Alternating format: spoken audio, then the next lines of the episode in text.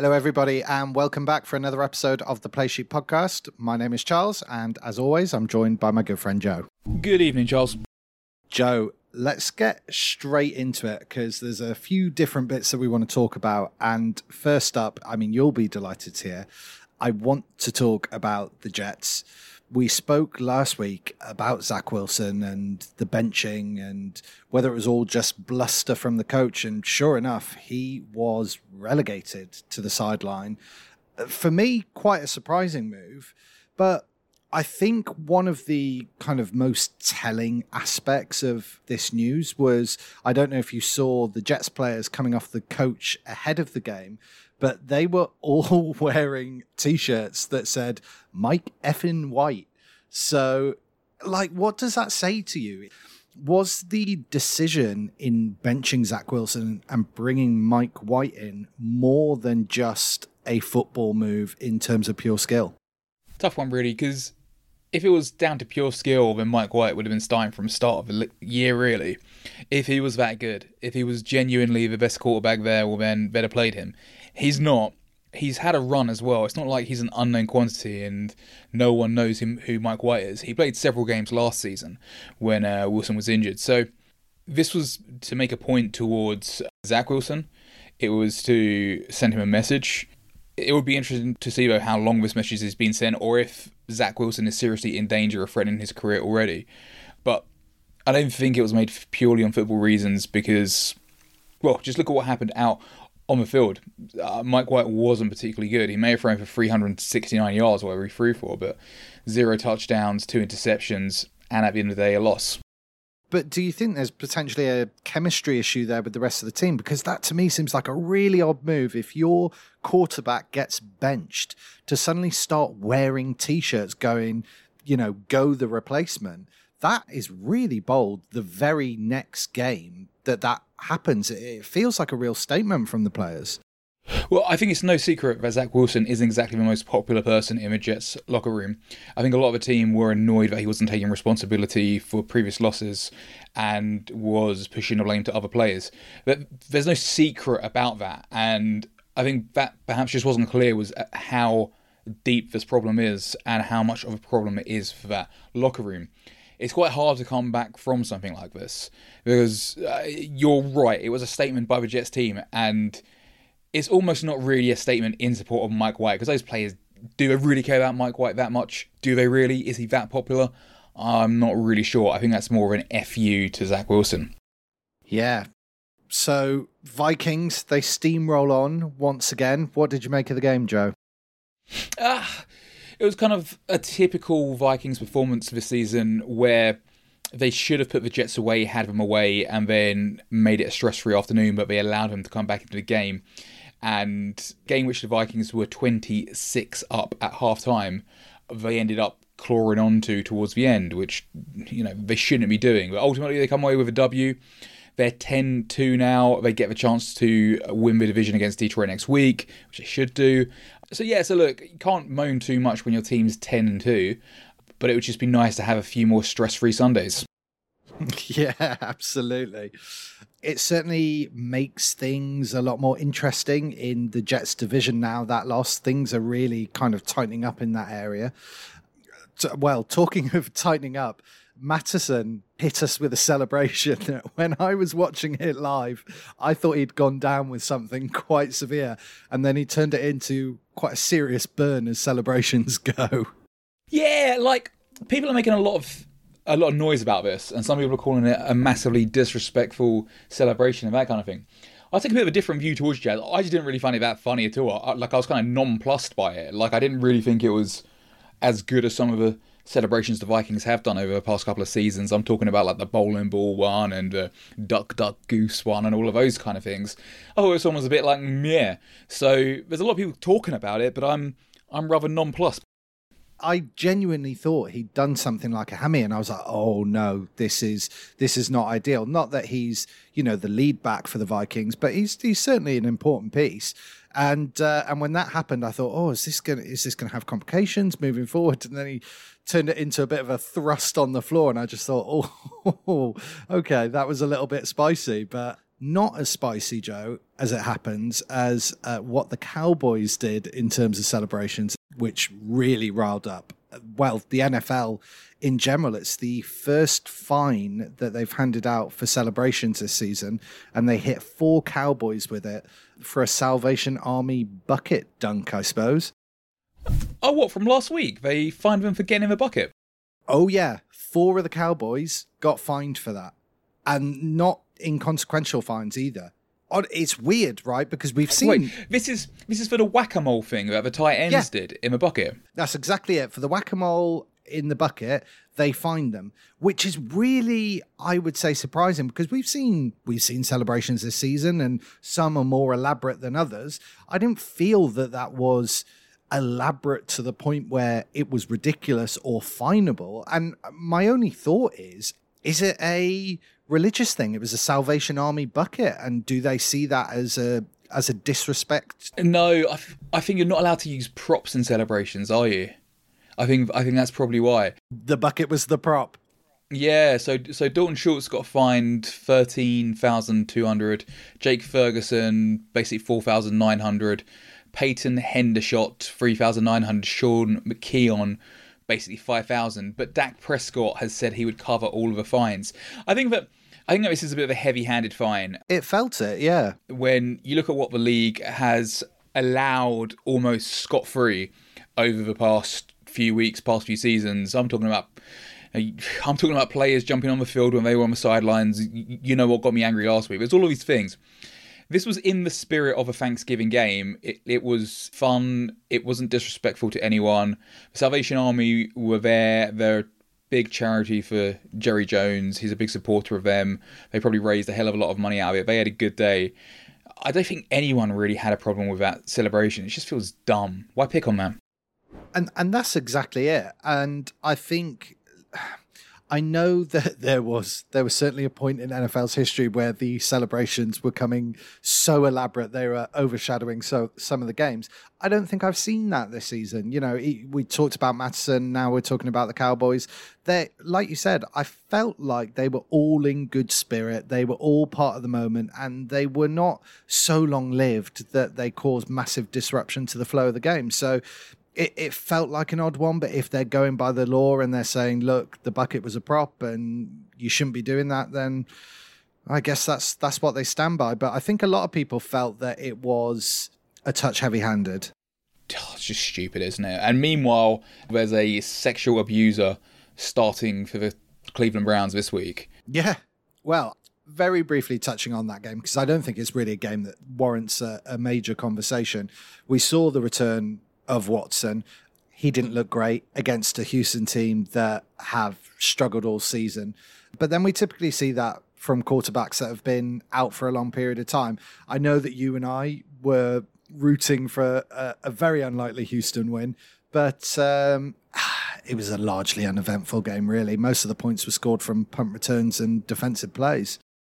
Yeah, he's been out for a long time, so as much as we probably don't want him to do well, you can't just assume he's not going to play well because he was bad in his first game back.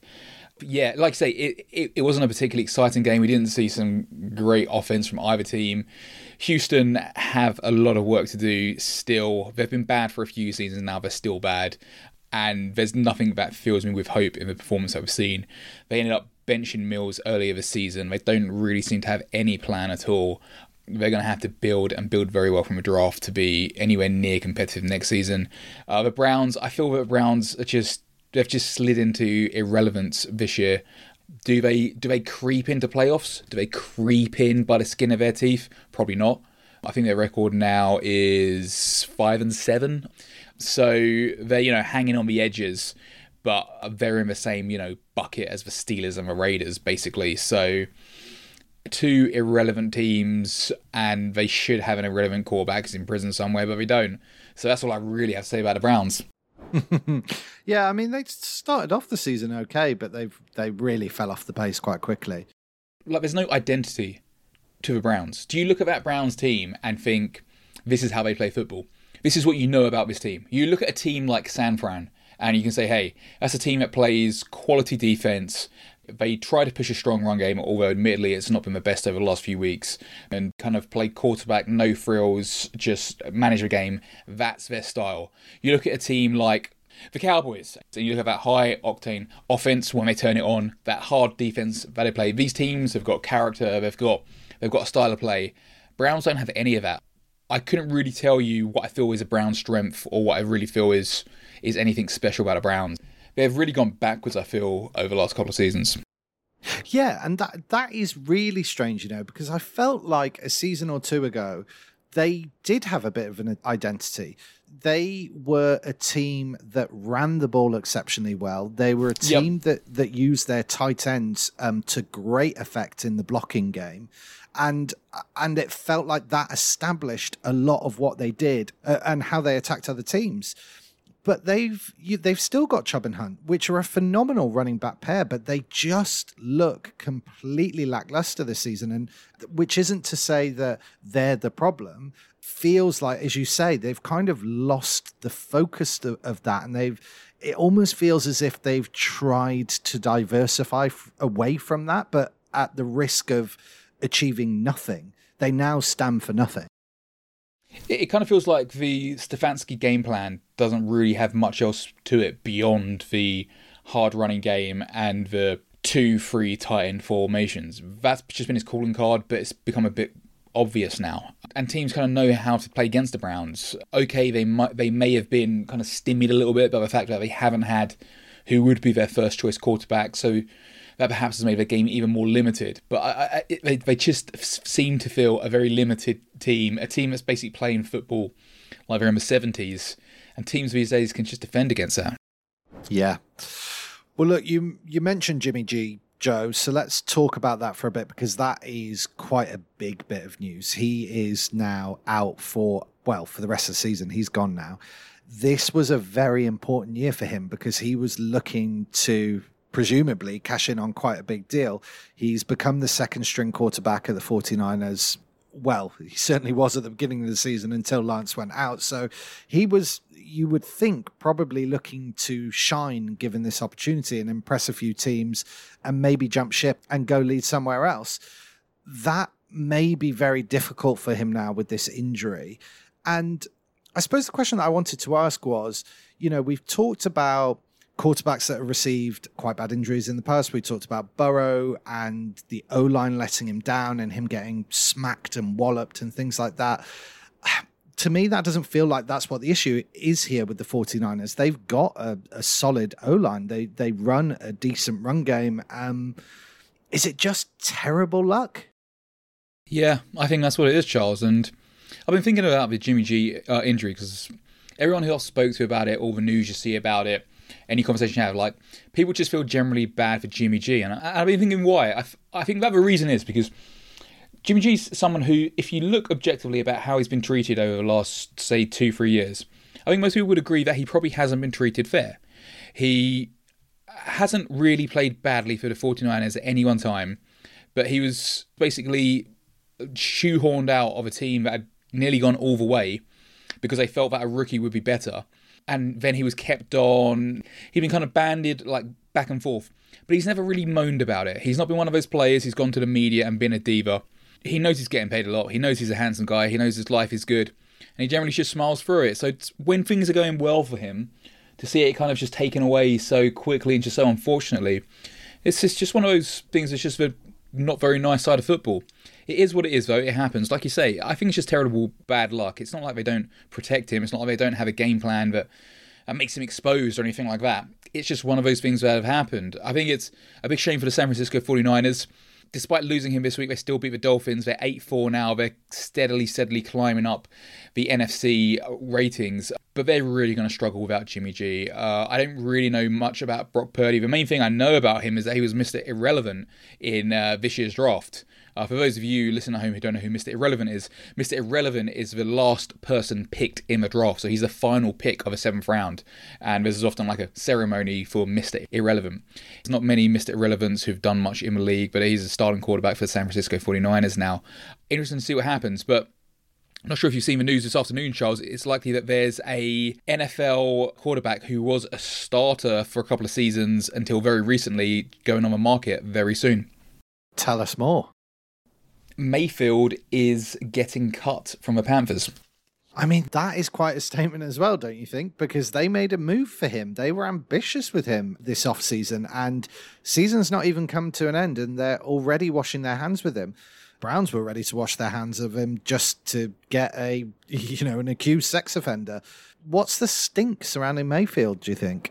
And that's just it, right? There's got to be a stink here, really, because for them to cut him mid-season when they're when they're not even really playing for anything. They're third in the NFC South.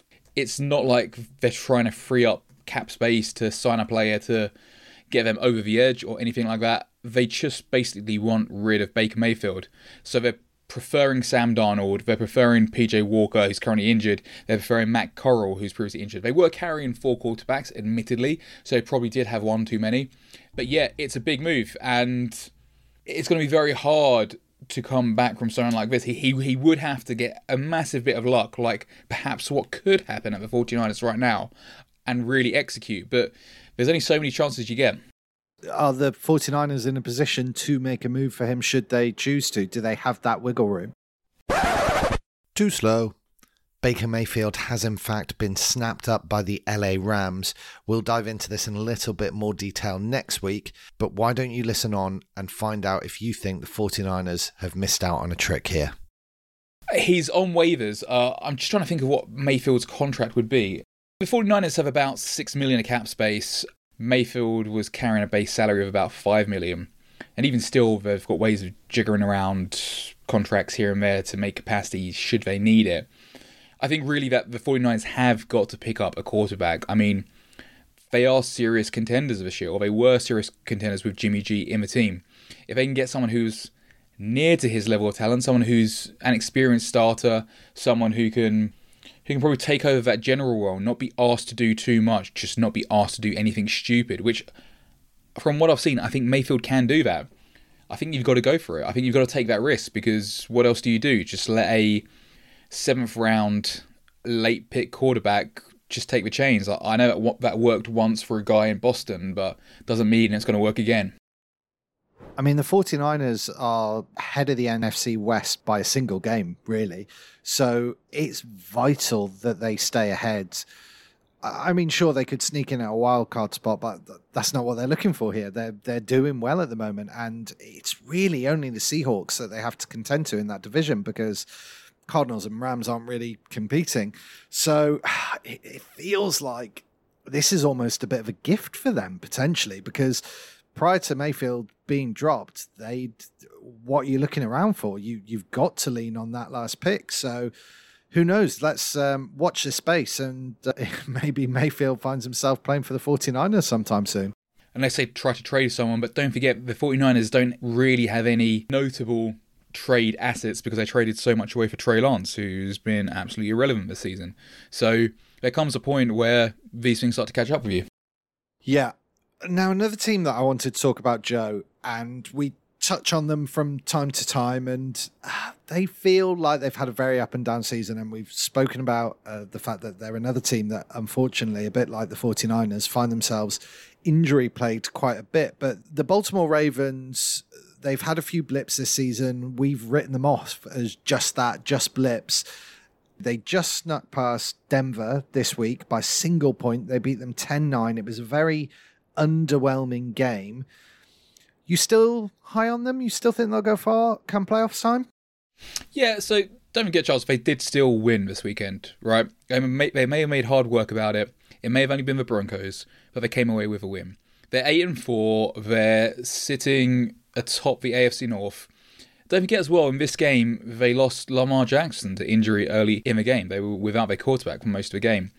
They're without Ronnie Stanley, their all pro left tackle. There's injuries that are affecting this team, but they're still finding a way to win. They're going to get players back from injury as we start to get towards the even sharper end of the season.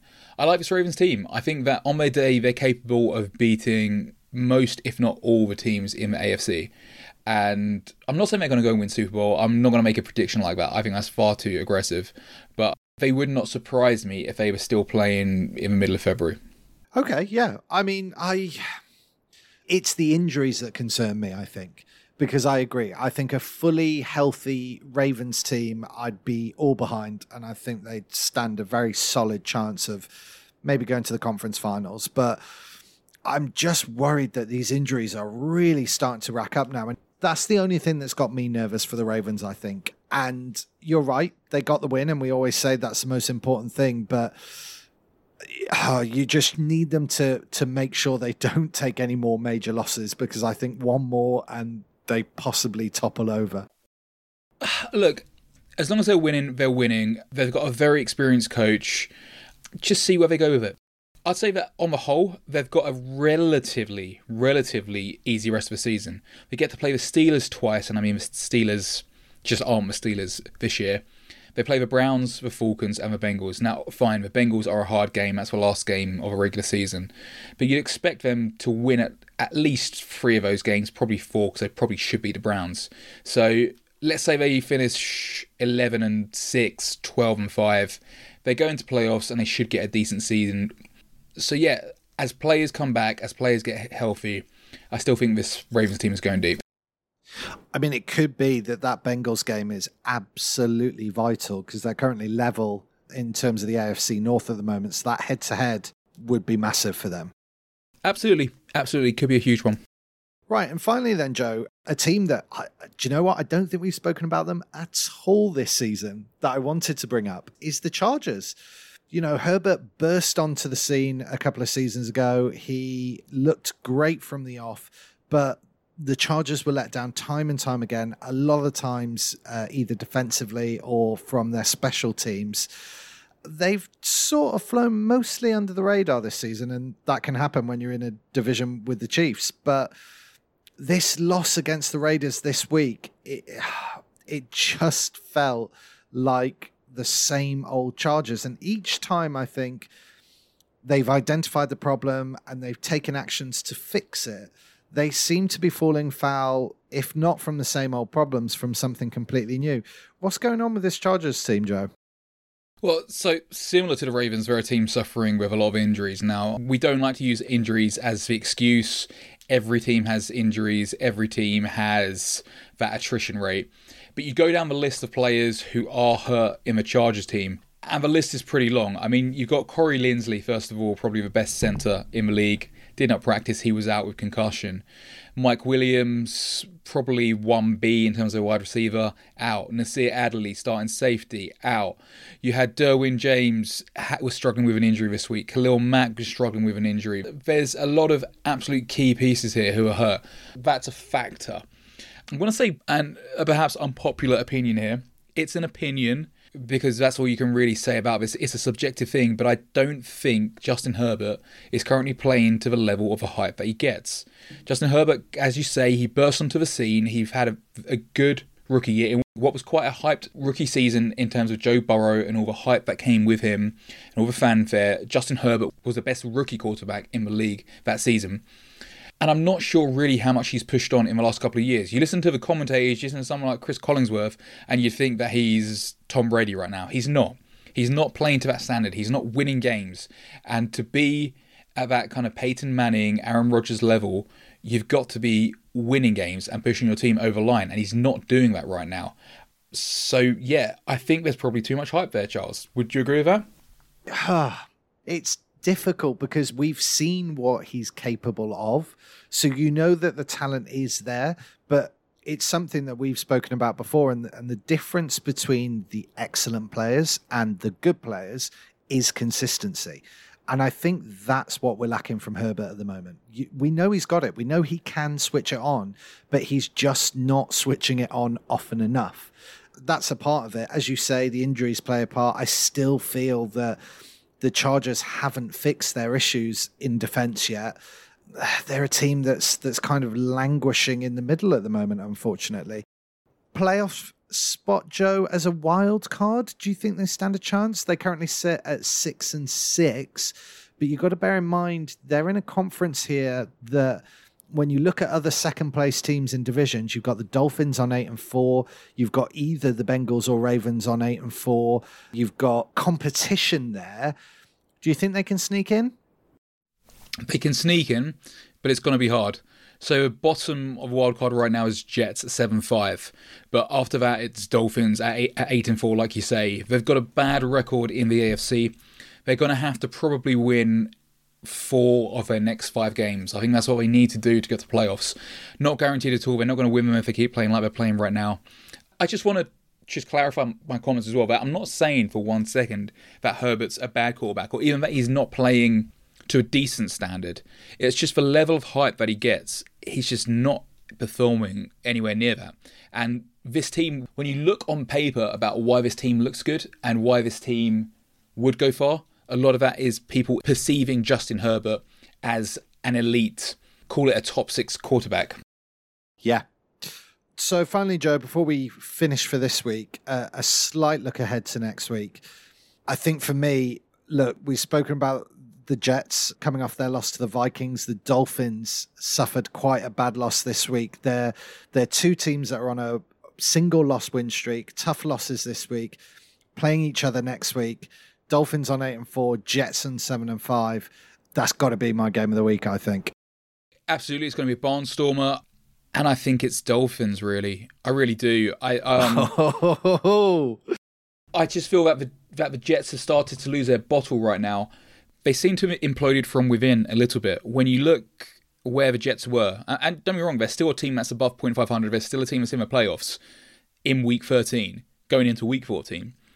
You'd think that being here for the first time in several years, uh, for a long time, they'd want to try to stay here, try to try to just keep their heads in the right place, and they just haven't. They haven't. There's clearly the bickering, the infighting within this team, and that by itself is enough to bring a team down. But when they're changing their quarterback, switching players out like that, it's a recipe for disaster. I don't see the Jets winning this. I see the Jets actually having a very rough end to the season now, and I think the Jets are going to fall out of playoff contention. There you go. Heard it here first. Mike White, we see him starting a quarterback again. Oh, it's harder to justify now. It's harder to, to, Isn't to justify. It? But then, but then equally, eh, as we touched on earlier, it's hard to bring Zach Wilson back now when all the players had those t-shirts on. And I think this is the issue. They find themselves in a very sticky situation. You fired a warning shot across the bow there. You bring Zach Wilson back after one bad game. Oh, does that weaken your position as a as a head coach, as a team? And then can you really afford to be playing White just to make a point. They're in a very awkward situation, I think, for deciding who their quarterback is this week. And I, for one, cannot wait. They've backed themselves into a Mike White corner.